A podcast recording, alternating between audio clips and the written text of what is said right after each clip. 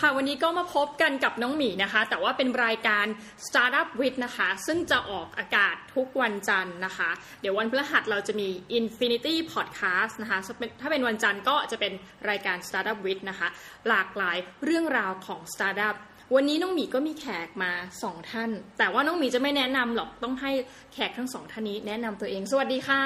สวัสดีครับค่ะไม่ทราบว่าแขกรับเชิญของน้องหมีทั้งสองท่านเนี่ย เป็นใครบ้างคะครับผมสวัสดีครับผมนาทีวัดนะครับ ชื่อเล่นที่ทีนะครับผม ครับผมชื่อธนกฤษนะฮะชื่อเล่นชื่อแบงค์ครับค่ะ ทั้งสองท่านมาจากสตาร์ทอัพที่มีชื่อว่า Buddy Go ครับอ่า Buddy Go ใช่ครับ Buddy Go นี่คืออะไรคะคือ Buddy Go จริงๆเราเราเราได้ชื่อนี้มาจากการที่การเป็น buddy ครับเริ่มจากความเป็นเพื่อนกันนะครับในการเริ่มจากการทำธุรกิจ จนได้มาเจอมิตรภาพที่ดีจากการทำธุรกิจอะไรเงี้ยครับเรียกคำว่า buddy มันเป็นคำที่น่าสนใจมากอ่าครับผม ก็คือเป็นเพื่อนกันก็เลยมาทำธุรกิจร่วมกันใช่ในที่นี้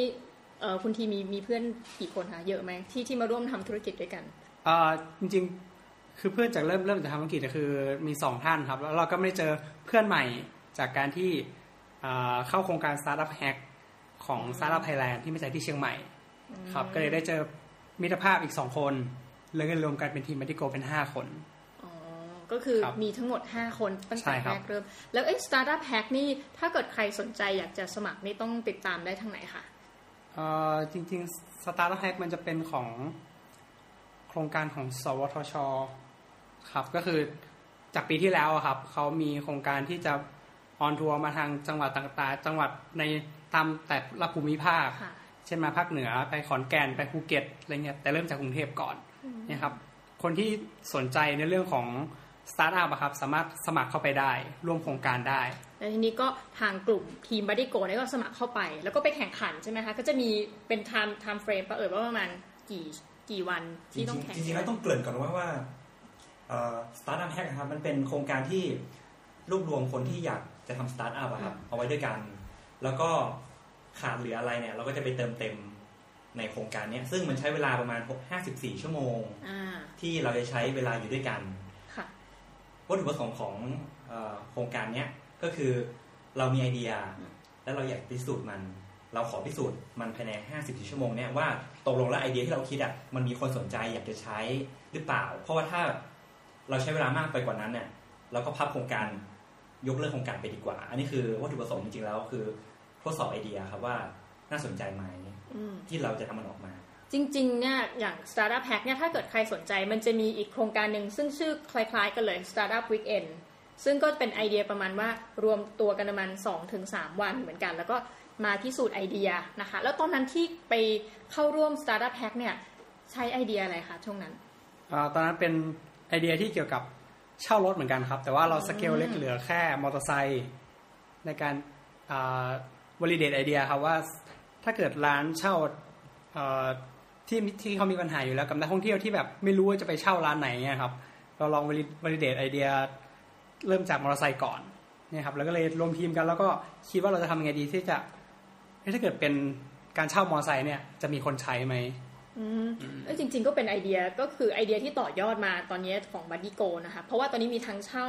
รถ มอเตอร์ไซค์แล้วก็เช่ารถยนต์ใช่ไหมคะใช่ครับโอ้น่าสนใจมากเลยรวมถึงรถตู้พร้อมคนขับนะฮะโอ้โหพร้อมคนขับอ่าก็คือรถเวลาเราจะไปเที่ยวที่ไหนนะฮะไปกับครอบครัวหรือว่าไปกับเพื่อนๆเจ็ดแปดเก้าคนอย่างเงี้ยแล้วก็ส่วนใหญ่แล้วเนี่ยเขาจะเช่ารถตู้พร้อมคนขับกัน เพราะว่ามันมันเขารู้ทางเนาะเขาเป็นแบบเหมือนโลโก้เอ็กซ์เพรสคือชำนาญทางด้วย แล้วก็มีประสบการณ์ในการขับด้วยชินทางเนี่ยครับก็จะเกิดว่า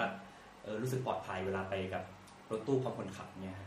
น่าสนใจมากเลยค่ะ คือเมื่อกี้เราได้ฟังที่มาของ BuddyGo แล้วว่าก็คือเป็นเพื่อนกัน แล้วก็ไปเจอกันตามงานพวกสตาร์ทอัพนะคะ ทีนี้ที่มาหรือไอเดียของ BuddyGo หรือการเช่ารถเนี่ยค่ะ อยู่ดีๆ ไอเดียเนี้ยปิ้งขึ้นมาในหัวได้ยังไงคะ คือเกิดจากที่ผมเองอะครับ เดิมทีเป็นวิศวกร แล้วก็ผันตัวเองมาทำเกี่ยวกับด้าน การท่องเที่ยวครับ ซึ่งเป็นทำในส่วนของเชียงใหม่แล้วก็เชียงรายครับ ด้วยความที่เราอยู่กับนักท่องเที่ยวเจอกับปัญหาของร้านร้านต่างๆตั้งแต่แบบโรงแรมร้านอาหารอะไรเงี้ยครับเขาต้องการจะที่จะทำอย่างไรให้นักท่องเที่ยวเนี่ยมาเจอเขาได้ง่ายที่สุด โดยสื่อได้โดยใช้สื่อในการประชาสัมพันธ์ครับ แล้วจึงเกิดไอเดียตรงที่เวลาไปคุยกับ ร้านนะครับเขามักจะมีปัญหาตรงที่ว่า จะทำยังไงดีที่จะสามารถแข่งขันกับร้านเช่าที่อยู่ในสนามบินเนี่ยสามารถสู้ได้อย่างแบบ เต็มที่เนื่องด้วยจากร้านเช่าในสนามบินนะครับเขามีบัตเจ็ตที่สูงมาก เป็นแบรนด์ระดับประเทศ แบรนด์ระดับโลกที่มาเปิดในเชียงใหม่ หรือตามจังหวัดต่างๆ ทั่วเมืองไทยเนี่ยครับเพราะฉะนั้นร้านเช่าที่เป็นผู้ประกอบการในท้องถิ่นเนี่ยเขาก็เจอปัญหาจะทำไงที่จะประชาสัมพันธ์ ตัวเขาเองนะครับ ขึ้นไปเพื่อจะแข่งได้ซึ่ง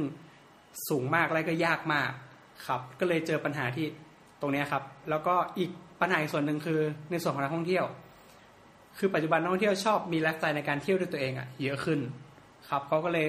อยากจะเช่ารถ แล้วบางทีเช่ารถเนี่ยครับ ไม่รู้ว่าจะไปเช่าที่ไหน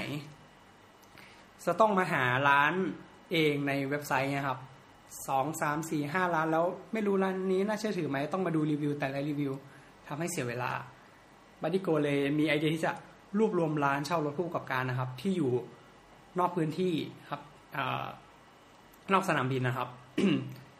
มารวมกันแล้วให้นักท่องเที่ยวเนี่ยเข้ามาเลือกได้เลยได้เพิ่มความน่าเชื่อถือเข้าไป ความสะดวกสบายเข้าไปครับผมแสดงว่า BuddyGo เองเนี่ยไม่มีรถยนต์หรือมีคะเป็นของตัวเองเอ่อเราไม่ได้มีรถยนต์เป็นของตัวเองครับ แต่เราอยากจะเชื่อมโยงให้กับ นักท่องเที่ยวและร้านเช่าเนี่ยอืมเข้ามาเจอกันอืมโดยผ่านแพลตฟอร์ม BuddyGo ของเราค่ะ อย่างแรกเลย การที่จะเข้าไปคุยกับตัวแทนร้านเช่ารถเนี่ย ยากไหมคะ ที่จะให้เข้ามาเป็นพันธมิตรกับธุรกิจของเราเอ่อเริ่มแรกเลยคือเราไปคุย เพราะเราเราคุยกับจากปัญหาที่เขาเจอก่อน เรารับฟังปัญหาเขามา เราเสนอวิธีการแก้ปัญหาให้กับเขา โดยเราเป็นหนึ่งช่องทางในการที่จะประชาสัมพันธ์ให้กับเขา ให้นักท่องเที่ยวได้รับรู้ เพิ่มความน่าเชื่อถือให้กับเขาครับแล้วก็อีกอย่างหนึ่งคือเอเราเป็นแพลตฟอร์มที่รวบรวมร้านเช่าเนี่ยครับ เพราะฉะนั้นเนี่ยเขาสามารถนำรถเข้ามาอยู่ในแพลตฟอร์มเราได้ โดยที่ไม่เสียค่าใช้จ่ายครับ แล้วแล้วทางนักท่องเที่ยวเองนะครับก็จะมาดูว่าแบบร้านไหนที่มีความน่าเชื่อถือ แล้วก็ ในราคาที่เหมาะสม เขาก็จะเลือกแล้วก็เช่ารถกับร้านนั้น ครับ ซึ่งในการที่เราจะเข้าไปดิวกับทางอืมใช้คำว่าซัพพลายเออร์แล้วกันเนาะอืมที่ค่ะเป็นร้านเช่ารถอะไรเงี้ยครับจริง ๆ แล้วเนี่ย มันจะแบ่งเป็นสองมันจะแบ่งเป็นสอง part part ที่คุยง่ายกับ part ที่คุยยากเออขอโทษนะคะฟ o วเดอร์ทั้งสองท่านเนี่ย อายุเท่าไหร่คะตอนที่เริ่มทจริง ๆ เราเริ่มทำกันมาเจ็ดเดือนเองนะำอ๋อปีที่เจ็ดแล้วเดือนเอง อ๋ออายุเท่าไหร่คะอายุยี่สิบเก้าครับ ผมสามสิบสามครับ โอ้โห ก็ถือว่ายังก็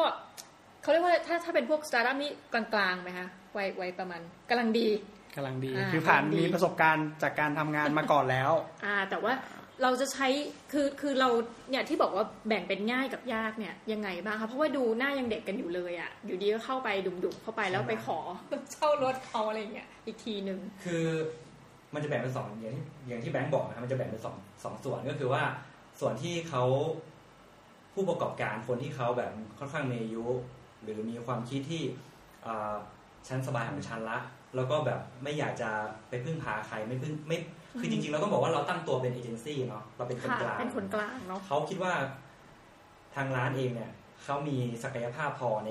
ในเชิงการแข่งขันอืมอันนี้คือกลุ่มที่หนึ่งอีกกลุ่มที่สองคือ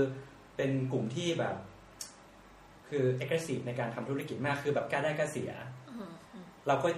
เราก็จะดิวกับกลุ่มเนี้ยกลุ่มที่สองเนี่ยค่อนข้างง่าย ฉะนั้นเราก็บอกว่าอ่าจริง ๆ แล้วเนี่ยเราก็ต้องไปอธิบายทั้งสองกลุ่มเหมือนเหมือนกัน ก็คือว่าการที่มาร่วมโครงการกับเราอะไม่มีค่าใช้จ่าย เริ่มต้นอะไรทั้งสิ้นเลย คือเราจะเป็นตัวแทนในการโฆษณาให้ฟรี คุณจะเสียค่าธรรมเนียม หรือว่ามีค่า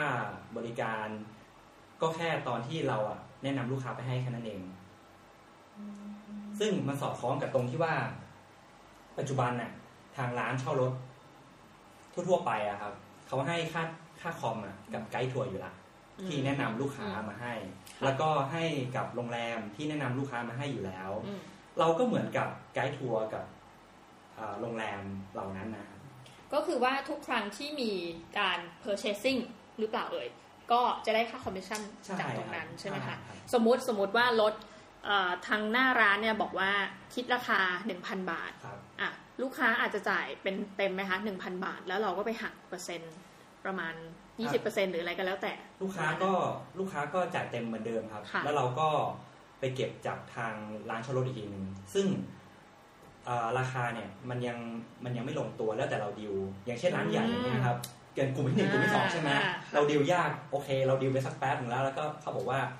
ร้านร้านเจ๊ใหญ่อยู่แล้วอะเจ๊ไม่ต้องการโอ้โหก็มีอย่างนี้นะคะก็ก็มีบ้างก็มีบ้างนะก็อะไรประมาณนี้ ฉะนั้นสูตรหรือว่าสูตรสำเร็จค่าคอมมิชชั่นอย่างเงี้ยมันจะไม่ตายตัว มันก็จะวิ่งอยู่ประมาณ5%ถึง10%ต่อต่อคันต่อครั้งใช่ไหมคะใช่ครับ ทีนี้ใครเป็นคนคิดไอเดียว่าจะเอ่อเอาค่าคอมมิชชั่น เท่านี้ค่ะห้าถึงสิบเปอร์เซ็นต์อย่างนี้มันต้องมันต้องเริ่มจากทางทางคุณทีกล่าวไว้นะว่ามันเริ่มจากปัญหา เราก็เลยไปถามทางร้านเช่ารถว่าจริง ๆ แล้วเนี่ย ทุกวันนี้ทำ marketing กันยังไงอะอืมค่ะทำการตลาดกันยังไงอะเขาก็บอกว่าอย่างเงี้ยเขาก็บอกคือให้ไกด์บ้างให้คนอืมคือพูดง่ายๆคือให้คนแนะนำอะก็คือเป็นแสดงว่าเป็น rate ที่เขาให้อยู่แล้วปกติประมาณนี้ คือเราไม่ได้ตัวเราเองเนี่ยไม่ได้ถือว่าเป็นสตาร์ทอัพแล้วเข้าไปเพิ่มแบบยี่สิบเปอร์เซ็น ไม่ได้เข้าไปเหมือนให้เขาเสียเสียประโยชน์มากขึ้นไม่ประมาณนั้นเพราะซึ่งว่าเขาได้ลูกค้าอยู่แล้ว แล้วก็อืมเขาเขาปกติเขาก็ให้ทางคนแนะนำมาอยู่แล้วอะไรเงี้ยครับแต่เราก็เลยคิดว่าเอ่อตรงเนี้ยมันอาจจะเป็นทั้งจุดดีแล้วก็จุดที่เราสามารถเข้าไปถึงตลาดได้ได้ได้ค่อนข้างง่ายนะครับตั้งแต่เริ่มต้นมาเจ็ดเดือนเนี่ยค่ะ ตอนนี้มีซัพพลายเออร์อยู่ในมือประมาณกี่รายเอ่ยอืมก็อยู่ที่ประมาณ20อะนะครับ20ล้าน โอ้แสดงว่าเจ็ดเดือนเนี่ยมีการเดินเข้าหา ผู้ให้บริการเช่ารถมาตลอด จริงจริงๆต้องบอกว่ามันมาจาก connection ของเราด้วยเออเออคือยังไงทางคะยังไงเอ่ยทางทางคุณทีเขาเอิ่มทำเกี่ยวกับ magazine การท่องเที่ยวอยู่แล้วฉะนั้นโคร้านเช่ารถอะครับเขามาลงโฆษณากับ magazine ของคุณทีอืม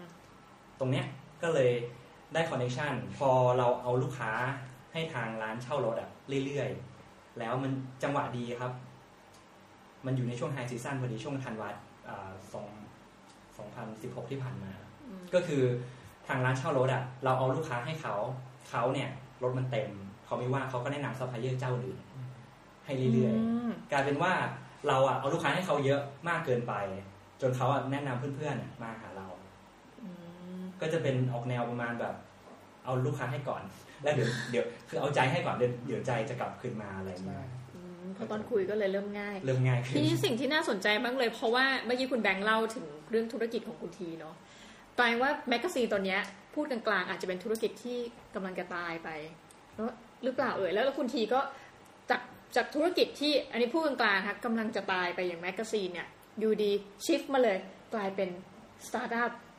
มีความเห็นยังไงบ้างคะว่านี่จริงหรือเปล่าประการแรกว่า magazine นี้กำลังจะตายไปแล้ว แล้วก็สตาร์ทอัพเนี่ย มันมีความเป็นไปได้ไหมในเมืองไทยที่มันจะโตถึงขั้นเป็นแบบยูนิคอร์นหรืออะไรอย่างเงี้ยอืมครับก็คือในส่วน magazine มันด้วยความที่ยุคสมัยเริ่มเปลี่ยนไปครับ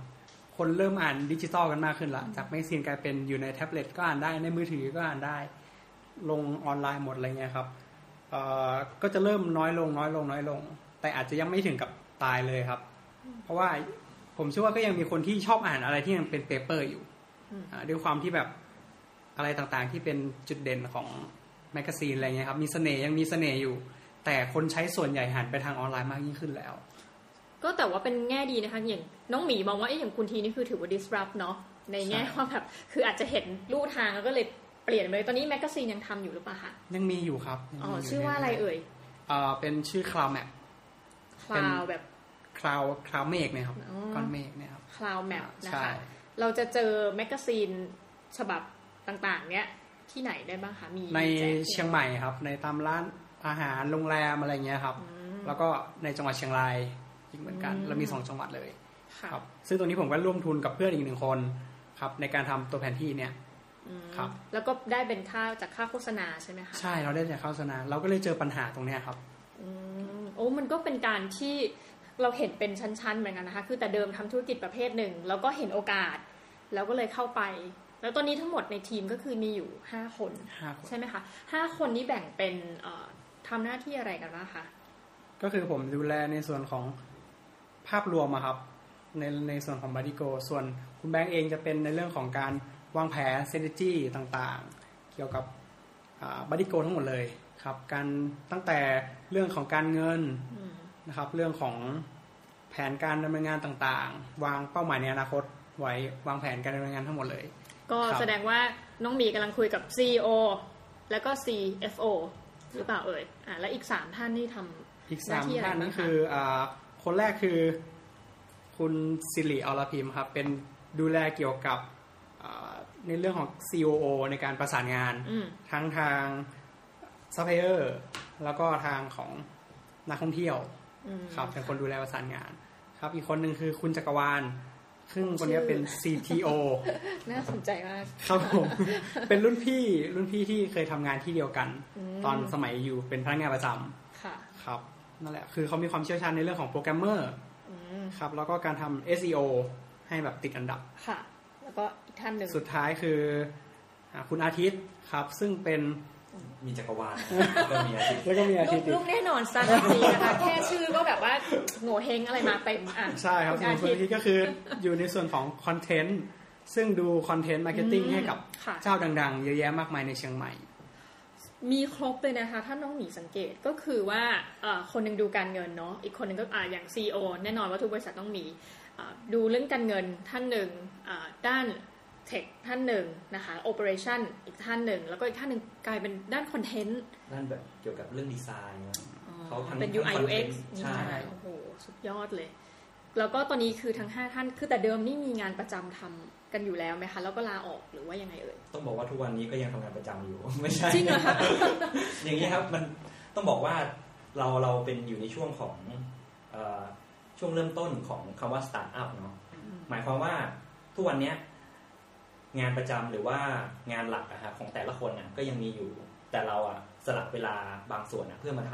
ำบัดดี้โกตัวเนี้ยแล้วก็ลองแล้วก็ลอง run จริง ๆ แล้วณปัจจุบันเนี่ยครับมันค่อนข้างจะมันค่อนข้างจะเริ่มลงตัวมากๆแล้ว คือแต่เดิมเนี่ยเราต้องต้องบอกว่าธุรกิจรถเช่าอะครับหรือว่าธุรกิจเอเจนซี่รถเช่าก็ตาม มันเป็นอะไรที่แบบมันเป็น red ocean น่ะคือแข่งขันกันดุเดือดเหลือเกินคำถามคือเฮ้ย จะไปสู้ Avis ได้ยังไงอะจะไปสู้อืมแบบ rentalcars.com อืมได้ยังไงอะอันนี้คือเป็นเรื่องที่ท้าทาย ฉะนั้นเราก็เลยทดลองคือมีสมมติฐานแล้วก็ทดลอง พอทดลองซ้ำแล้วซ้ำอีก จนมาได้เป็นบัดดี้โกตัวเนี้ย คือเราอะเป็นตัวเป็นตัวกลางที่รวบรวม แล้วก็พยายามทำให้อ่านักท่องเที่ยวอะ เห็นว่าจริงๆอะร้านเช่ารถนอกสนามบินอะเขาเขาโอเคหมายถึงว่าคุณภาพดีนะ บริการดี และราคาถูกกว่าในสนามบินอีกอืมซึ่งคนส่วนใหญ่เนี่ย ไม่เท่าที่เราทำ survey มานะคนส่วนใหญ่ไม่ค่อยรู้ คือเอาง่าย เอาง่ายไว้ก่อนคือเข้า Google แล้วเห็น Avis หรือ r e t o c a r c o m ก็เข้าไปจองจองเลเลยอืมอะไรอย่างเงี้ยครับ แล้วเขาก็รู้สึกว่า เออ เราก็เลยเสนอทางเลือกตัวเนี้ยว่ามันถูกกว่านะนักท่องเที่ยวก็เลยเริ่มรับรู้ละแล้วเราก็เลย เอาลูกค้าพวกเนี้ยส่งให้ส่งต่อให้ทางซัพพลายเออร์เรา ตอนเนี้ยก็เริ่มเริ่มมีเสียงตอบรับที่ดีขึ้น เราก็คิดว่าอีกไม่นานนะทุกคนน่าจะเอ่อทำงานกันแบบ full time ลาออกจากงานประจำที่มีอยู่ได้ เพราะว่าตอนเนี้ยค่าใช้จ่ายมันเริ่มจะเริ่ม cover ค่าใช้จ่ายได้แล้วครับโอ้ภายใน 7 เดือนเท่านั้นเองตั้งแต่อืมก่อตั้งมาครับผมแสดงว่าเริ่มต้นมานี่ก็เร็วมากเลยนะคะ หมายถึงว่าพอเริ่มแรกนี่เว็บไซต์ก็คือเสร็จตั้งแต่ช่วงไหนเอ่ยอืม จริงๆเนี่ยตอนเนี้ยเว็บไซต์ก็ยังไม่เสร็จนะครับไม่ได้ว่าไม่ได้สมบูรณ์ร้อยเปอร์เซ็นต์อ่าแต่ว่ามันเป็นมันเป็น feature ที่ทางuser คือนักท่องเที่ยวอะสามารถจองได้ละตั้งแต่ตั้งแต่ day one เลยเพราะว่าอืมเราตอนแรกเราเราเขียนโค้ดกันขึ้นมาเนี่ย มันเอาเอาเขียนโค้ดแบบง่าย ๆทำให้อืมลด feature ที่ไม่จำเป็นเช่นพวกเอ่อ การสมัครเป็นสมาชิกอย่างเงี้ยจริง ๆ มันไม่จำเป็นเนาะค่ะค่ะเพราะว่าทางนักท่องเที่ยวเขาก็ต้องการลดอืมเขาไม่ต้องการสมัครสมาชิกอะไรเงี้ยก็เหมือนเราจองตั๋วเครื่องบินนะเราต้องการตั๋วก็แสดงว่าแต่แรกก็คือเว็บไซต์ก็เป็นลักษณะ MVP อะเนาะใช่ไหมคะใช่ก็ถูคือถูกต้องเสร็จเลยตั้งแต่แรกครับแล้วก็จัดการเอ่อ marketing อะไรใช่ช่วงฮะนั้นแล้วก็พยายาม test เรื่อยๆ ว่าจริง ๆ แล้วเนี่ย ลูกค้าเขาต้องการอะไร แล้วก็เราก็เก็บ feedback พวกเนี้ยมาเป็น feature ในอนาคต ว่าถ้าทำแบบนี้ไปเนี่ยลูกค้าน่าจะชอบก็แล้วก็ test ไปเรื่อยๆฮะทุกวันนี้ก็ก็ก็ก็ทำกันอยู่ ก็ก็จองได้อยู่ทุกวันเนี้ยครับแบ่งเวลากันยังไงคะ อย่างที่บอกว่าทำงานประจำด้วย แล้วก็ต้องเอาเวลาส่วนหนึ่งเนี่ยมาทำสตาร์ทอัพ คือมีห้าคนนี่คือต้องมีการนัด คือคือทำยังไงให้ทุกคนน่ะหนึ่งยังอยู่ด้วยกันประการแรก ไม่ไม่ท้อแท้แล้วก็ทิ้งกันไปอย่างเงี้ยค่ะ จริง ๆ การการมีการทำสตาร์ทอัพอะครับไม่ควรทำคนเดียวอะครับ มันท้ออ่าเพราะอะไรมันเพราะท้อเพราะอะไรเหนื่อยมันท้อเหนื่อยใจจริง ๆ มันควรจะมีมากกว่าสองคนนะฮะแม้กระทั่งสองคนก็ไม่โอเคอะควรจะมากกว่าสองคนในความถ้าคิดถ้าเกิดมันท้อกันมาสองคนเนี่ยไม่ไม่มีใครจะช่วยกันละอ่าโอคการที่เรามีห้าคนเนี่ยแล้วแล้วแล้วมีเขาเรียกว่ามีประสบการณ์ที่แตกต่างกันค่ะอายุก็ต่างกัน คือหมายความว่าเอ่อ มันจะมีจุดที่บางคนเนี่ยท้อก่อนแล้วอีกคนหนึ่งค่อยมาช่วยเฮ้ยไม่เป็นไรเราก็ต้องให้กำลังใจกันใช่อืมช่วยเหลือกัน การพูดคุยอะสำคัญนะครับ เราก็ต้องมาคุยกันว่าเอ่อตอนนี้เป็นยังไงบ้าง ลูกเป็นยังไง ภรรยาเป็นยังไง ชีวิตครอบครัวเป็นคือเราคุยกันบ่อยๆครับ แล้วก็จูนกันให้ไม่ให้มันติดไม่สุดเพราะว่า อย่างที่บอกครับ มันมันมันมันยังเป็นพาร์ทไทม์อยู่อืมอะไรเงี้ยเราก็ให้กำลังใจกันนะว่าอืมเดี๋ยวมันจะ cover หนี่แล้วนะเดี๋ยวมันจะ cover ต้นทุนแล้วนะ ใช่ใจเย็นๆนะทุกคนอะไรเงี้ยครับ ก็สรุปก็คือว่าเหมือนเป็นการให้กำลังใจกันนะที่ผ่านมาประเด็นสำคัญเลยครับ เรื่องกำลังใจกำลังใจนี่สำคัญในการทำสตาร์ทอัพครับ ตลอดเจ็ดเดือนนี่คือมีอ่าโทษนะคะแบบมีปัญหาหรือทะเลาะเบาะแว้งอะไรอย่างนี้กันบ้างไหมคะคือถึงขั้นถึงขั้นว่าจะปิดบริษัทอะไรอย่างเงี้ยโอ้ต้องโชคดี ทุกคนมีประสบการณ์กันหมด ก็คือหมายความว่าเป็นเป็นเคยทำสตาร์ทอาจจะเคยทำสตาร์ทอัพมาแล้ว หรือทำธุรกิจมาแล้วแล้วก็คือเข้าใจอะเหมือนกับว่ามี ความที่เป็นเป็นผู้ใหญ่อะครับอืมคืออย่างของ CTO ที่เป็นดูแลเรื่อง tech ค่ะเขาพี่พี่เอ๋เนี่ย อายุก็สามสิบปลายปลายโอ้สี่สิบละวุฒิภาวะเขาสูง แล้วก็พี่ทีก็สามสิบกว่า คือทุกคนมีประสบการณ์มาก่อน ทั้งทำงานประจำแล้วก็ทั้งประกอบธุรกิจส่วนตัว พวกเนี้ยฮะเป็นภูมิเป็นวัคซีนอย่างดีเลย ที่ให้กำลังใจกัน ฉะนั้นการทะเลาะกันเนี่ย เรายังไม่เคย ที่แบบถึงขั้นต้องต้องปิดบริษัท แต่ว่าการทำงานมันก็ต้องมีเอ่อปัญหาหรือว่ามีความคิดเห็นที่ต่างกันบ้าง แต่ว่าอย่างเนี้ยที่ทุกคนมีวุฒิภาวะก็เคลียร์เคลียร์กัน ให้มันจบได้น่าครับน่าสนใจนะคะพอพอคุณแบงค์พูดถึงเนี้ยทำให้ให้คิดได้ว่าจริง ๆ บริษัทที่ก่อตั้งโดยคนที่อายุประมาณ 30 ปีขึ้นไป มีโอกาสจะประสบความสำเร็จมากกว่าคนที่อายุหลัก 20อะจุดหนึ่งน่าจะเป็นเพราะวุฒิภาวะ แล้วก็ อะไรหลาย ๆ อย่างนะคะคุณคุณวุฒิวัยวุฒิอาจจะว่าเอ่อโงเฮงเอ่ยอะไรเอ่ยถึงประสบอะการณ์ที่ผ่านมาด้วย จริง ๆ ก็ไม่ได้ไม่ได้ปิดกั้นว่า อายุ 20 หรือว่าเพิ่งเพิ่งจบใหม่หรือว่าเรียนอยู่ทำไม่ได้ จริง ๆทำได้ยิ่งดีด้วยซ้ค่ะำคือมันจะได้ล้มก่อน ล้มเร็วอะล้ล้มมเร็เร็ววอะก็ก็อาจจะว่าดีกันคนละแบบใช่ไหมเพราะว่าต้องต้องบอกว่าอย่างของของคุณทีของพี่เอหรือว่าของใครหลาย ๆ คน อย่างน้องหมีด้วยเงี้ยก็น่าจะเคยลองผิดลองถูกอะไรมาบ้าง เคยขายของออนไลน์ เคยขายเสื้อผ้าขายเครื่องสำอางเนี่ยครับแม้ว่ามันจะไม่ใช่ธุรกิจเต็มตัวเป็นพาร์ทไทม์แต่มันก็คือประสบการณ์ประสบการณ์หนึ่งไอ้พวกนี้แหละมันจะสะสมเรามาเรื่อยอืมๆมันจะทำให้เรามีภูมิต้านทานนะครับอย่างอย่างของแบงก์เองเนี่ยครับก่อนหน้านี้ก็เคยเคยมีไอเดียกับเกี่ยวกับสตาร์ทอัพตัวหนึ่งมาก่อน ต้องบอกว่าจริง ๆ มาเจอทีมบัดดี้โกเนี่ยก็เพราะงาน Startup Hack พอดีว่าอืมเมื่ออย่างเดิมทีอะครับของ ของบัดดี้โกเนี่ยมีกันอยู่ 3 คน แล้วของแบงก์เองเนี่ยมาเป็นมาเติมในส่วนของ business อืมอ่าเพราะว่า คือไม่รู้จักกันมาก่อนเลยใช่ไหมคะ ใช่ใช่แล้วก็แบบล้มลุกคลุกคลานไปด้วยกันในช่วงเจ็ดเดือนที่ผ่านมาเนะครับ ว่าจริง ๆ แล้วเนี่ยเอ่อทางเราพอดีว่าเข้าไปที่งาน Startup Hack นะก็ได้ไปเจอทีมนี้ แล้วแบงก์ก็มีความรู้สึกว่าแบงก์สนใจ แต่ว่าก่อนที่จะมาเจอทีมนี้เนี่ยแบงก์อะทำส ตาร์ทอัพมาตัวหนึ่งอ่าเกี่ยวกับการแบบพวกหางานฟรีแลนซ์อะไรเงี้ยครับอืมอ่าเป็นไงบ้างคะตอนนั้น ซึ่งเราเจอปัญหาเยอะมาก แค่แค่ยังไม่ได้แบบ ยังไม่ได้เขียนโปรแกรมเนาะแค่แบบเป็นช่วงไอเดียสเต e แค่ไปเสนอไอเดียกับใครเนี่ยก็ยากละ แล้วการที่เราจะมานั่งเขียนโปรแกรมเนี่ย ก็ยาก เพราะว่าสูตรสูตรสำเร็จจริง ๆ แล้วเนี่ย การที่มีคนเขียนโปรแกรมอยู่ในทีมเนี่ย มันจะเป็นอะไรที่แบบพอดีมากที่ดีมาก เพราะว่าตอนนั้นแบงก์เองอะมีแต่ไอเดีย มีทุนเล็กน้อย แต่ไม่มีโปรแกรมเมอร์อืมการที่เราเคยเคยไปขอเขาเขียนอย่างเงี้ยครับอืมกลายเป็นว่าเขียนมาปุ๊บเนี่ย feature หรือว่าความต้องการเราคือความต้องการของเรามากขึ้นไอเดียเราบรรเจิดมากอะไรเงี้ยกลายเป็นว่าค่าใช้จ่ายมันเพิ่มขึ้น แต่ว่ารายได้มันไม่ได้เข้ามาอืมกลายเป็นว่ามันมันไม่ค่อยจะประสบความสำเร็จเท่าไหร่ คือแสดงว่าก็สตาร์ทอัพนั้นก็คือหมายถึงว่าตัวอาจจะเป็นแอป หรือเว็บไซต์ก็คือทำสำเร็จจริงใช่ไหมคะตอนนั้นถึงถึงไปถึงขั้นนั้นแล้ว เพียงยังแต่ยังว่ายังฮะไปถึงขั้นที่แบบ เรากำลังจะกำลังจะทำแต่เราคิดว่าเรามองเรามองไป เรามองภาพไปแล้วถ้าสมมติว่าเราทำต่อเนี่ยน่าจะน่าจะไม่ work เพราะว่าเราไม่มีทีมเขียนโปรแกรมเป็นของเราเองค่าใช้จ่ายมันจะเพิ่มขึ้นเรื่อยๆและอีกอย่างคือ เราไม่เคยทำสตาร์ทอัพเราไม่รู้มันคืออะไร เราก็คิดว่ามัน มันทำง่ายอะไรเงี้ยเราก็เลยลองทำดู ปรากฏว่าเอ้ยมันไม่ได้ง่าย แล้วก็เลยมาเจอบัดดี้โกก็เลยแชร์ประสบการณ์ที่ว่าเฮ้ยแบงก์อะเคยทำมาก่อนนะ แบบนี้อย่าไปทำเลยอืมอะไรอย่างนี้ ฉะนั้นเราลองอะไรที่มันเป็น MVP หรืออะไรที่มัน lean คือเอา feature หรือว่าที่เป็น core ของธุรกิจจริงๆอะเอาไปให้ลูกค้าใช้ก่อนว่าเขาชอบหรือเปล่า อย่าไปแบบทำทำทุก feature ที่เราคิดมโนไว้ในหัวอะไรเงี้ยครับ ก็ list อะไรที่มันสำคัญ แล้วก็ให้ลูกค้าลองใช้ก่อนก็ค่ะแชร์ประสบการณ์ให้ทาง บัดดี้โกฟังอะไรเงี้ยครับทีนี้เมื่อกี้เราพูดกันหลายรอบเหลือเกินเรื่อง MVP นะคะ อันเนี้ยบางทีเอ่อคนฟังอาจจะ เอ๊ะ เราพูดเรื่องอะไรกัน MVP อันนี้อยากให้คุณแบงค์อ่าแล้วก็คุณทีเนี่ยเสริมนิดนึงค่ะว่า MVP เนี่ยที่เราพูดถึงกันเนี่ยมันคืออะไร ถ้าตามภาษาที่ว่าเข้าใจง่ายๆอะค่ะก็ขอขอนิยามง่ายๆเลยเนาะคือ MVP เนี่ยคืออะไรก็ได้ที่ให้ลูกค้าใช้ก่อน แล้ว ทดสอบดูว่าลูกค้า พึงพอใจกับมันมากน้อยแค่ไหน แล้วก็เอา feedback จากที่หรือผลตอบรับที่ได้จากลูกค้าเนี่ยมาปรับปรุงให้มันเป็น product จริง ๆ ขึ้นมาพูดง่ายคือ MVP เนี่ยไม่ใช่ต้องไม่จำเป็นต้องเป็น product จริง ๆ ก็ได้ แต่สมมุติฐานว่ามันคือ product จริง เช่นสมมุติว่าเรื่องของการ booking แล้วกันครับ การจองตั๋ว จริง ๆ แล้วเนี่ยไม่ต้องทำเป็น แอปพลิเคชันนะครับ แค่วาดใส่กระดาษตัดกระดาษให้เป็นรูปเหมือน mobile เงี้ยแล้วก็สมมติว่าเราซ้อนๆกันอย่างเงี้ยสักสักห้า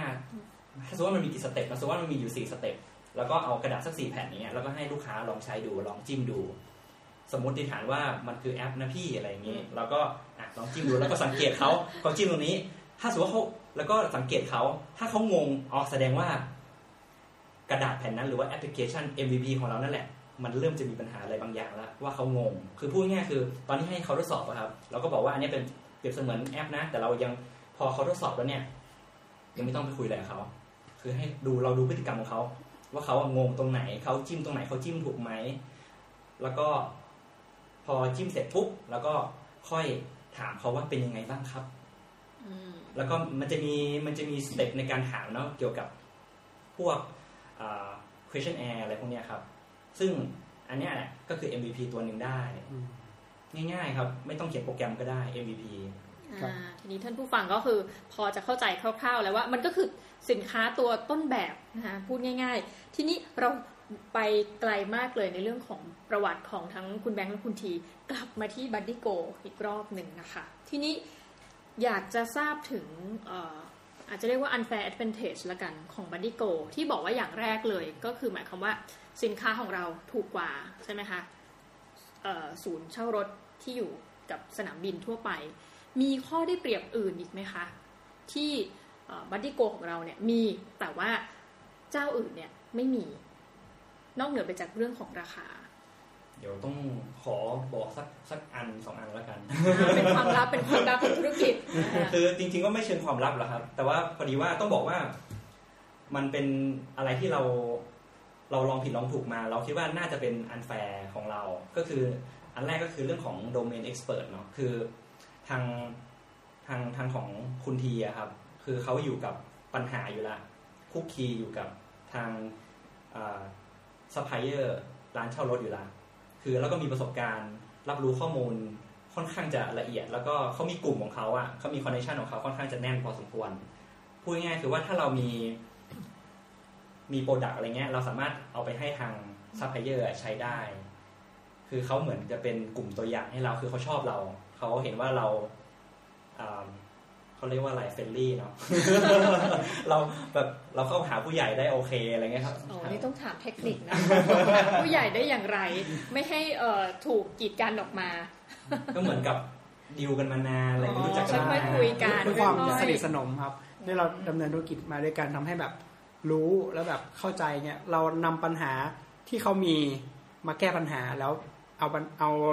วิธีการอะไปช่วยเขาครับ แล้วก็อีกคนหนึ่งเป็นพี่สิริเนาะพี่สิริเนี่ยบ้านทำรถตู้ให้เช่า คือพูดง่ายคือคุณทีเนี่ยอยู่กับปัญหาคุกคีกับผู้ประกอบการ แต่ของพี่สิริเนี่ยคือทำเลย ฉะนั้นสิ่งที่เราได้เนี่ยคืออประสบการณ์ ซึ่งมันค่อนข้างจะเป็นอันแฟร์ที่ คือถ้าจะทำธุรกิจเนี่ย มันก็ต้องใช้เวลาล้มลุกคุกคานกันมาเนาะฉะนั้นถ้าในทีมเนี่ยมีคนที่ทำธุรกิจนั้นๆอยู่แล้วเนี่ยค่อนข้างจะได้เปรียบจริงนะคะ สิ่งที่น่าสนใจที่คุณแบงค์เล่าถึงประวัติคุณทีเนี่ยพูดถึงเรื่องของปัญหา ถ้าไม่นึกถึงเคสของ Airbnb เลย ว่าตัวเจ้าของเองก็คือมันก็คือเป็นปัญหาง่ายๆนั่นแหละว่า สมมติมีกิจกรรมอยู่งานหนึ่งแล้วปรากฏว่าโรงแรมเต็มคนก็ไม่รู้จะไปไหนก็เลยเป็นที่มาของ Airbnb ซึ่งจริงก็กลายว่า Buddy Go เองเนี่ย ก็คือพอคุณแบงค์ไปคุยกับลูกค้าเนาะก็เห็นปัญหาเช่นเช่นกัน แล้วก็เลยเอามาทำเป็นเอ่ออยู่ดีก็เป็นสตาร์ทอัพขึ้นมาเรื่องของ Buddy Go ทีนี้ในรอบ 7 เดือนของไลฟ์ไซเคิลของ Buddy Go เนี่ยค่ะ อัตราการเติบโตของบริษัทเป็นยังไงบ้างเอ่ย โอ้ต้องบอกว่าจริง ๆ แล้วอัตราการเติบโตเนี่ยเราไม่ได้แบบหวือหวาเพราะว่ามันเป็นช่วงการทดลองตลาดเนาะแต่ว่าสิ่งที่มันแต่สิ่งที่จะบอกได้เนี่ยคือ เราค่อนข้างได้รับการตอบรับที่ดี แล้วก็เติบโตอยู่ในฐานะ สถานะที่แบบเราคิดว่าเราพอใจอืมคือพอดีว่าเราโฟกัสที่เชียงใหม่ มันก็เลยไปเติบโตตอนธันวากับมกราอืมก็คือเป็นช่วง high ช่วง season high season พอดี ฉะนั้นการการที่เราจะโตแบบหนึ่งไปสองสองไปสามเนี่ย ช่วงเนี้ยอาจจะพูดไม่ได้ เพราะว่าตอนนี้เป็นช่วง low มันจะไฮทีคือเดือนหน้าตอนเมษาอะไรเงี้ยครับก็คิดว่าอาตอนเนี้ยเรายังพึ่งพิงในส่วนของการเติบโตแบบ seasonal ของเชียงใหม่อยู่ แต่ในอนาคตนะครับก็ก็ก็มองว่าการเติบโตเนี่ยน่าจะน่าจะเติบโตแบบทุกเดือนนะฮะโดยที่ว่าเราจะวางแผนว่าไปตามจังหวัดที่คือต้องบอกว่าประเทศไทยมันเที่ยวได้ทุกทุกเดือนอยู่แล้วเนาะเราก็จะวางแผนว่าปีเลย อ่า ตรงไหนเนี่ย มันเป็นช่วงไฮของ จังหวัดนั้นเราก็จะไปวางหมุดตรงนั้นด้วยนะฮะค่ะทีนี้เรามาพูดถึงคู่แข่งกันบ้างค่ะ คือนอกเหนือจากเอ่อหลาย ๆ เจ้าที่เราจะได้ยินชื่อกันเอ่อที่อยู่กับสนามบินนะคะ เรายังมีคู่แข่งรายอื่นๆไหมคะที่ทำธุรกิจที่คล้ายคลึงกับเราโหต้องบอกเลยว่าทั้งทางตรงและทางอ้อมมันดุเดือดมาก ระบบขนเป็นส่งเรดมโอวลชเชียนนแล้ว เช่น Grab Uber มันก็เป็นการขนส่งอย่างหนึ่งเนาะอืมซึ่งเข้ามา disrupt แบบตลาดรถเช่าได้ดีพอสมควร หมายความว่าเราต้องต้องบอกว่าเรามีทั้งรถมอไซค์รถยนต์ รถตู้เนาะกลายเป็นว่าคนที่เดิมเนี่ยที่เช่ามอเตอร์ไซค์อะครับเขาก็ไปหันไปเช่าอูเบอร์คือมอเตอร์ไซค์เที่ยวในเมืองเงี้ยครับเขาก็ไปเช่าอูเบอร์ฉะนั้นคู่แข่งเนี่ยเรามองว่าแม้แต่ในรถเช่าในสนามบินเองเนี่ย ก็ยังมี คู่แข่งข้างนอกด้วยทางอ้อมก็คือพวกเนี่ยครับพวก Grab กับ Uber นี่แหละเอ๊ะ Grab กับ Uber นี่คือนอกเหนือจากว่าเราเช่าแล้วให้มีคนขับนี่คือเรามาเช่าเองได้ด้วยเหรอคะจริงๆอะต้องต้องบอกเป็นต้องมองเป็นสองประเด็นคือ ประเด็นแรกคือมันเป็นคู่แข่งทางทางอ้อมค่ะ ก็ทางนักท่องเที่ยวที่มาเนี่ยเขาสามารถเช่ากับ Grab กับ Uber ได้เป็นเหมือนเป็นเหมือนแท็กซี่เนาะอ๋อไปตรงแล้วไหนก็เขาได้พาเราไปอะตอนเนี้ยเนี่ยเท่าที่เรารู้เนี่ย คือทางทาง Uber เนี่ยเขาก็มีแบบเช่ารถแบบไม่มีคนขัอ้าอ้าวเหรอคะอืมโอ้อันนี้เนี่ยเพิ่งเป็นข่าวใหม่เลยที่ที่ทราบใช่โอ้ฮะน่ากลัวเพราะว่ามากจริง ๆ แล้วหน้าหน้าที่ของแบงค์คือหน้าที่ตรงๆแหละคือ วิเคราะห์คู่แข่งทั้งหมดอืมในค่ะตลาด แล้วก็เพราะว่าอย่างที่บอกมันเป็น red ocean เนาะฉะนั้นบัดดี้โกต้องสร้างความแตกต่าง แล้วก็สร้างค่ะจุดที่เราจะสามารถแข่งขันกัน กับคู่แข่งได้อูเบอร์เริ่มมานานนะคะที่มีให้เช่ารถโดยที่ไร้คนขับ ก็เท่าที่ดูประมาณ ประมาณธันวาเนาะเขาเริ่มเขาเริ่มลงลงรถอะไรเงี้ยฮะในประเทศไทยใช่ไหมคะใช่อันนี้ภาษาไทยเลย แต่รู้สึกว่าเท่าที่ดูเนี่ยจะอยู่แถวกรุงเทพอยู่ ยังไม่มาเชียงใหม่ อืมครับ แล้วมีมีมีได้คิดถึงแบบว่า แท็กติกหรือว่ายุทธกลยุทธ์บ้างไหมคะว่าถ้าเกิดว่า Uber เนี่ย หรือ Grab เนี่ยเข้ามาแข่งกับธุรกิจของเราโดยตรงเนี่ย เราจะมีวิธีฉบเฉี่ยว หรือว่าทำยังไงให้ยังเอ่อบริษัทสามารถยังเติบโตไปได้ค่ะ ก็ต้องย้อนกลับไปเรื่อง relationship อะฮะ connection เพราะว่าได้ยินข่าวสองสามวันที่แล้วใช่ไหมเรื่อง Uber กับอ่ารถแดงใช่ไหมค่ะซึ่งแล้วซึ่งซึ่งทางเรามองว่ามันเป็นเหมือนกับเป็นเพนพอยต์นะเขาไปยุ่งกับทางผู้ประกอบการในท้องถิ่นเนี่ย ในทางตรงข้าม เราเป็นพันธมิตรที่ดีกับผู้ประกอบการในท้องถิ่นเลยครับ หมายความว่าถ้าทาง Uber เข้ามาเล่นในธุรกิจรถเช่าแบบเนี้ยเราก็คิดว่า barrier of entry ของ Uber ก็ไม่ได้ไม่ได้ง่าย เพราะว่าเราก็มีความสัมพันธ์ที่ดีกับร้านเช่ารถในพื้นที่อยู่แล้ว แล้วก็ราคาหรือว่าการต่อรองเนี่ย เราอะคุยกันได้แบบพูดง่ายคือทำธุรกิจเหมือนคนไทยทำด้วยกัน ไม่ใช่ฝรั่ง มาทำธุรกิจกับคนไทย อัตราการต่อรองไม่มี เราค่อนข้างจะ flexible ยืดหยุ่นกับทุกฝ่ายเพื่อให้ธุรกิจมันดำเนินต่อไปได้และทุกคนได้รับผลประโยชน์ พร้อม ๆกัน มันก็พูดถึงนะก็นึกถึงคำว่ามันกลายเป็นเรื่องของความเป็นท้องถิ่นไปเนาะในการทำธุรกิจ หมายความว่าเราก็มีการปรับตัวให้เข้ากับอัตลักษณ์ของ สถานที่ที่เราทำธุรกิจอยู่ ซึ่งจุดนี้อาจจะเป็นจุดแข็งอันนึงเลย ที่ทำให้แตกต่างจากสตาร์ทอัพข้ามชาติที่เข้ามาใช่ไหมคะทีนี้อยากอยากทราบในมุมมองของทั้งคุณทีกับคุณแบงค์อะค่ะถึงอนาคตของสตาร์ทอัพไทยกันแล้วกัน คิดว่าจริงๆแล้วเนี่ยเราสามารถที่จะแข่งขันกับต่างประเทศได้หรือไม่นะคะ ประการหนึ่ง เพราะว่าถ้าเกิดมองในจุดหนึ่ง สตาร์ทอัพหลายๆ อันของเมืองไทยที่ดังๆตัวนี้หนึ่งก็คือเรายังเป็นรู้สึกตอนนี้เวียดนามก็มียูนิคอร์นแล้วเนาะแต่ว่าเมืองไทยนี่ไม่มียูนิคอร์นสำหรับคนที่เพิ่งมาฟังนะคะยูนิคอร์นนั่นคือบริษัทที่มีมูลค่า 1,000 ล้านเหรียญสหรัฐขึ้นไป ปรากฏว่าถึงแม้บริษัทที่กำลังจะไปสู่จุดนั้น อาจจะเช่นเป็น Omise ฟินเทคเนาะช่วงนี้ สังเกตว่าหลาย ๆ บริษัทเนี่ยยังมีลักษณะที่เหมือนกับว่ามีบริษัท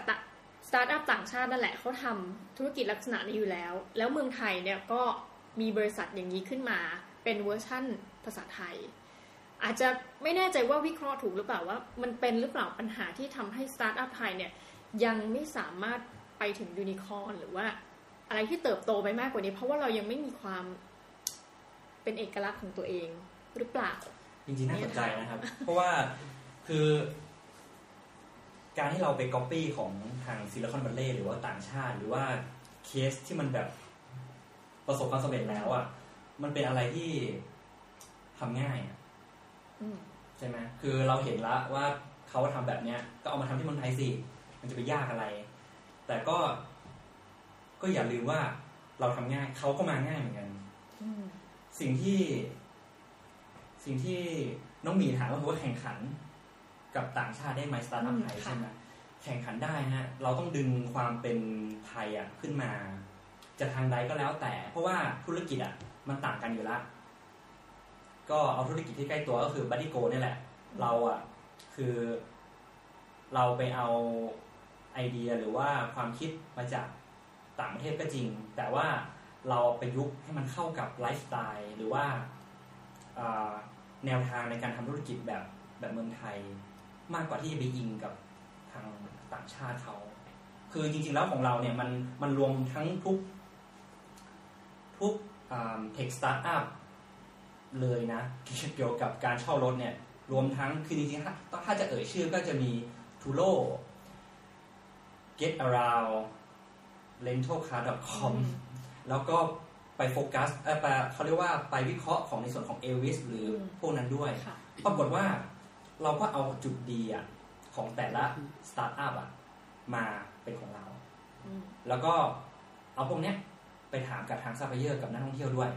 ว่าถ้าออกมาเป็นรูปลักษณะแบบนี้ชอบไหมอย่างเงี้ยครับ ก็กลายเป็นว่าบัตติโกเนี่ยมีไอดอลหลายหลายหลายบริษัท แต่เราก็พยายามจะดึงจุดแข็งมาเป็นบัติโกให้ได้ครับ แล้วก็ทำธุรกิจกับทาง local หรือว่าผู้ประกอบการในท้องถิ่นให้ได้ อันนั้นคือถ้าทำแบบเนี้ยในในแนวทางของของบัติโกนะคิดว่าสตาร์ทอัพไทยอะแข่งขันกับต่างชาติได้แน่นอน ตอนนี้มันติดปัญหาอย่างเดียวครับ เราไปอิงกับต่างชาติมากเกินไป เราต้อง back to basic ว่าจริงๆแล้วเฮ้ย คนไทยชอบอะไรนะ แล้วก็พยายามตอบสนองเขาให้ได้มากที่สุดนะ แล้วเดี๋ยวเขาก็คิดว่า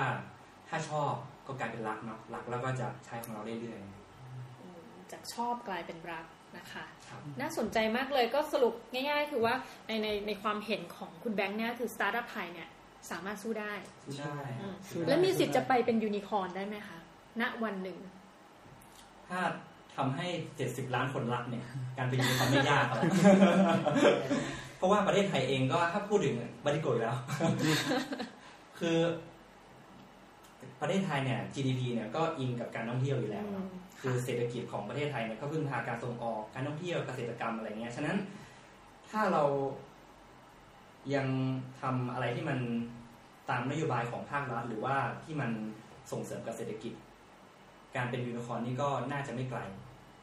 ที่เราจะสามารถไปถึงได้ครับเพราะว่าน่าสนใจมากเลยเรื่องของตัวเลขนะคะเมื่อกี้เราคุณแบงค์แตะมานิดนึงเรื่องของภาคธุรกิจภาคการท่องเที่ยวและบริการ ปรากฏว่าคนที่ทำงานอยู่ในภาคท่องเที่ยวและการบริการของประเทศไทยเนี่ยจัดว่าอยู่ในประมาณ 10%นะคะ10%นี้ก็ประมาณเป็นหลักล้านคนนะคะ แล้วตัว 10%เองเนี่ยก็มีทำรายได้ให้กับประเทศไทยก็ประมาณ 10%อีกเหมือนกันนะคะ คนในอยู่ภาคเนี่ยประมาณ 4 ล้านคนถ้าน้องหมีจำไม่ผิดเนาะ ก็เป็นสิ่งที่ที่น่าสนใจมากเลยว่า ถ้าเรามองว่าประเทศไทยสตาร์ทอัพเนี่ย สตาร์ทอัพด้านไหนที่สามารถจะถือว่าต้องรัฐจะต้อง support เยอะๆอะแล้วก็ชูให้เป็นตัวหลักเนี่ยน้องหมีก็มองว่าจริงๆแล้วสตาร์ทอัพด้านธุรกิจการท่องเที่ยวเนี่ยเป็นสิ่งที่น่าสนใจในขณะที่สตาร์ทอัพหลายๆอย่าง ซึ่งควรจะมีแต่ว่ายังเงียบๆหน่อยก็ด้านการศึกษา ซึ่งเราอาจจะเห็น SkillLane เนาะใช่ไหมคะด้านการเกษตร ซึ่งจริงน้องหมีมองเองนะว่าสองอันเนี้ยน่าจะเป็นธุรกิจที่ สตาร์ทอัพด้านที่รัฐควรจะสนับสนุนมาก ๆ แต่ว่าด้านการบริการเนี่ยเราเนี่ยน่าจะเป็นประเทศเราเนี่ยน่าจะเป็น unfair advantage ทางด้านนี้ ถ้าพูดตรงๆนะคะ แต่ว่าปรากฏว่าไปดูตัวเลขด้านการท่องเที่ยวมาสิ่งที่น่าสนใจมากเลยก็คือว่า ไม่ใช่เฉพาะเราที่มีนักท่องเที่ยวเพิ่มขึ้นมานะคะ ตอนนี้คู่แข่งที่น่าสนใจเอ่อใน Southeast Asia ประเทศหนึ่งก็คือมาเลเซีย ซึ่งปรากฏว่าไปดูตัวเลขล่าสุดเนี่ยถ้าถ้าเข้าใจถูกนะคะ เดี๋ยวยังไง ถ้าข้อมูลอะไรผิดพลาดเนี่ยน้องหมีจะมาบอกทุกท่านอีกที ปรากฏว่าคนมาเที่ยวมาเลเซียเนี่ยมากกว่าไทยละ คนไปเที่ยวในในประเทศมาเลเซีย จะด้วยการโปรโมทหรือว่าเขามี advantage อะไรคือจากรัฐบาลที่ส่งนโยบายมาเนี่ย มันก็เลยน่าสนใจว่านอกจากเราที่อาจจะคิดว่า โอ้โห ใครๆก็มาไทยแลนด์ไทยแลนด์เนี่ย เทรนด์มันกำลัง คือหมายว่าทุกประเทศก็แข่งขันกันให้คือเหมือนเขารู้ว่าอาจจะเป็นที่สุดแล้วคนเนี่ยพยายามเข้าหาความเป็น local ความเป็นเนื้อของของของประเทศนั้นจริงๆอะ่ะก็เลยเหมือนว่าทุกประเทศเนี่ยตัวนี้กำลังชูขึ้นมา แล้วก็พยายามดึงชาวต่างชาติเข้ามาเที่ยวมากขึ้นนะคะ อันนี้ก็แลกเปลี่ยนกันเฉยๆนะคะ ทีนี้เราก็มาคุยกันถึงเรื่องของ Buddy Go กับอนาคตของ Buddy Go กันดีกว่านะคะสำหรับทั้งท่าน CEO แล้วก็ CFO คือน่าสนใจมากนะคะ ตอนนี้ก็คือพูดกันแล้วว่าบอกว่าคนที่อายุ 20 กว่า 30 กว่าเนี่ย มีคนที่ดำรงตำแหน่ง C หลายคนแล้วเหมือนกันถือว่าจริงๆแล้วแล้วอนาคข้อตมันขอเล็งกไงครับตำแหน่งไม่รู้จะสูงอะไรมากกว่านี้แล้วไม่เป็นไรค่ะเราเราเริ่มจากเล็กๆก่อนอ่าแล้วเรียนรู้ใช่ต่อถ้าไปไปก็เสร็จปุ๊บได้ก็ค่อยๆขยายขยับไป เพราะไม่งั้นเริ่มจากใหญ่ปุ๊บแล้วบางทีแบบล้มมาแล้วไปไม่ถูกต้องใช้เงินทุนสูงอะไรเงี้ยเราเริ่มจากเล็กๆค่อยๆเติบโตไปค่อยๆนะคะ ทีนี้มาพูดกันถึงอนาคตของ Buddy Go เดียวค่ะทั้งท่าน CEO แล้วก็ CFO เนี่ยมีการมองเห็นอนาคตหรือว่าคาดการณ์ว่าอีก 5 ปี 10 ปี ภาพที่อยากจะเห็นของ Buddy Go เนี่ยเป็นอย่างไรบ้างคะ คือจริง ๆ แล้วมันมันไกลเนาะสิบปีสิบปี แต่แต่ว่าก็ก็ไม่ผิด เพราะว่าจริง ๆ เราก็มองทำการเงินไประดับสิบปีเหมือนกัน เราก็มองว่าจริง ๆ แล้วเราอยากจะเป็นเหมือนตัวแทนเนาะด้านการท่องเที่ยวของประเทศไทย เช่น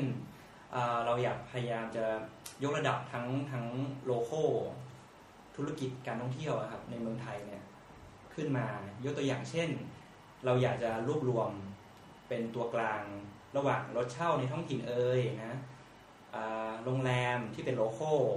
หรือร้านอาหารที่เป็น local นะมารวมกันอยู่ในแพลตฟอร์มเดียว นั่นหมายความว่าในอนาคตเนี่ยเราอยากจะให้แพลตฟอร์มเราเนี่ยเหมือน one stop service ด้านการท่องเที่ยวไปเลย คือไม่ใช่แค่คือเป็นแค่ฟีเจอร์หนึ่งเท่านั้นเองตอนนี้การเช่ารถถูกไหมคะ เพราะว่าถ้าเราสังเกตดูครับ เรื่องของการท่องเที่ยวเนี่ย มันจะเป็นแอปพลิเคชันของต่างชาติหมด อ่า เช่นยกตัวอย่างหน่อยเช่นอ่า Traveloka อืมจองตั๋วเครื่องบินนะค่ะ Skyscanner หรืออาเรื่องของ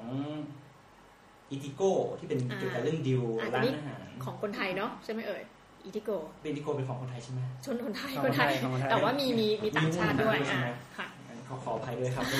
เป็นไรค่ะเป็นข้อมูลที่ผิดพลาดผิดพลาดเองครับ ก็ก็จะประมาณนี้ฮะคือ ถ้าถ้ามันมีอาของของไทยเนี่ย แล้วก็เราก็ใช้ของเราเนี่ย มันจะสอดคล้องกับที่น้องหมีพูดว่านักท่องเที่ยวเนี่ย ต่างชาติเนี่ยเริ่มไหลไปต่างอ่ามาเลเซียเอ่ยอะไรเอ่ยกลายเป็นว่าถ้าเราให้คนไทยเองเนี่ยใช้ของไทยแล้วก็อ่ามีแอปพลิเคชันของไทยเนี่ย แค่เนี้ย ก็มองว่าเอ่อการเติบโตอะก็มันน่าจะไปถึงจุดที่เราคิดว่าเราเราประสบความสำเร็จละค่ะแล้วก็ถ้าสมมติว่ามันเป็นมันมันเป็นไปอย่างนั้นจริง ก็ก็คิดว่าถือว่าเป็นเรื่องที่เป็นโอกาสที่ดีของบัติโกมากๆนะครับแต่ถ้าสมมติว่าเราก็มองมีซีนารีโอหลายเคส ก็อาจจะแบบไปอาจจะแตกไลน์ธุรกิจไปทำทางอ่าทางโลจิสติก ก็อาจจะเป็นไปได้ เรื่องของการขนส่งขนส่งอ่าครับทีนี้คำถามสุดท้ายแล้วค่ะสำหรับ Buddy Go ในวันนี้นะคะ อยากให้คุณแบงค์แล้วก็คุณทีเนี่ย ถ้าอยากจะบอกอะไรกับคนที่เด็กรุ่นใหม่ หรือว่าใครก็ตามที่ยังมีความฝันนะคะ อยากจะทำสตาร์ทอัพอยากจะบอกอะไรกับ เพื่อนๆ พี่ๆ น้องๆ ที่อยากจะทำสตาร์ทอัพค่ะ ครับ ก็สำหรับ ผมคิดว่าเราเริ่มจากเล็กๆอะครับ เริ่มจากมีไอเดีย แล้วก็ทำสิ่งเล็ก ๆ ก่อน ลองดูไม่ต้องทำอะไรให้ใหญ่มากเหมือนทำเป็น MVP ครับลองเล็ก ๆ ไปทดสอบได้แล้วไม่ได้ก็ทำต่อถูกไหมครับถ้าได้ก็ทำแต่ถ้าไม่ได้ก็แบบล้มเปลี่ยนใหม่ทั้งหมดทำให้เราหมุนรอบธุรกิจเร็วขึ้น บางทีเราไม่ต้องใช้ประสบการณ์ 5 ปีในการธุรกิจเสร็จปุ๊บเฮ้ยมันไปไม่ได้ต่อแล้วล้มบริษัทอะไรเงี้ยลองทำดูเลยครับหนึ่งเดือนไม่ได้ใช่ไหมลองเปลี่ยนใหม่ทำให้เรามีประสบการณ์หมุนธุรกิจเร็วขึ้นสำหรับ คนรุ่นใหม่ก็จะเริ่มเข้าใจธุรกิจเร็วกว่ารุ่นก่อนๆที่ต้องใช้ระยะเวลานานครับสำหรับการทำสตาร์ทก็เป็นเป็นเนี่ยครับจุดเริ่มต้นเล็ก ๆ ในการที่จะทดสอบไอเดีย แล้วก็การทำธุรกิจของเราในความเป็นนักธุรกิจเนี่ย เริ่มจากตรงนี้ได้เลย ก็จะก็จะต่อจากทางคุณทีนะฮะก็จะขอแนะนำว่าเวลาเราทำอะไรฮะก็คือรีบทำเลยเหมือนที่คุณคุณทีบอก แต่ว่า พอมันทำไปสักพักเนี่ย เราต้องหมั่นที่จะดูว่า เราต้องมาวิเคราะห์ว่าตัวเองเนี่ยมันถึงระดับไหนละ แล้วก็พัฒนามันพูดง่ายคือทำให้เร็วปรับปรุงแล้วก็พัฒนา ให้มันเร็วที่สุดฮะเพราะว่า จริง ๆ ถ้าถ้าเราทำตามลูปนี้นะไม่จำเป็นว่าจะต้องอายุเท่าไหร่สามสิบสี่สิบแต่จริง ๆ อายุยี่สิบต้นๆก็สามารถประสบความสำเร็จได้ ถ้าเราทำเร็วๆแล้วก็ พัฒนาปรับปรุงกันไปเรื่อยๆนะครับค่ะสำหรับวันนี้นะคะก็ได้ความรู้มากเลยนะคะ แล้วก็น้องหมีก็ขอเป็นหนึ่งในกำลังใจนะคะเชียร์สตาร์ทอัพไทยนะคะ Buddy Go ขอให้บริษัทประสบความสำเร็จนะคะ หวังว่าอีก 5 ปี 10 ปีโอ้โหพอเราพูดถึงเรื่องของการจองรถนะหรือว่าอาจจะเป็นการขนส่งนะคะเรื่องอื่นๆ เราก็จะนึกถึง Buddy Go นะคะสำหรับวันนี้รายการ Startup with ของน้องหมีนะคะ ก็จะต้องขอลาท่านผู้ฟังทุกท่าน แต่ว่าอย่าลืมติดตามกันนะคะ ก็รายการจะมีทุกวันจันทร์นะคะสำหรับวันพฤหัสจะเป็น Infinity Podcast นะคะยังไงก็ติดตามฟังกันนะคะสำหรับวันนี้น้องหมี คุณที แล้วก็คุณแบงค์ต้องขอลาท่านผู้ฟังไปก่อนค่ะ สวัสดีค่ะ สวัสดีครับ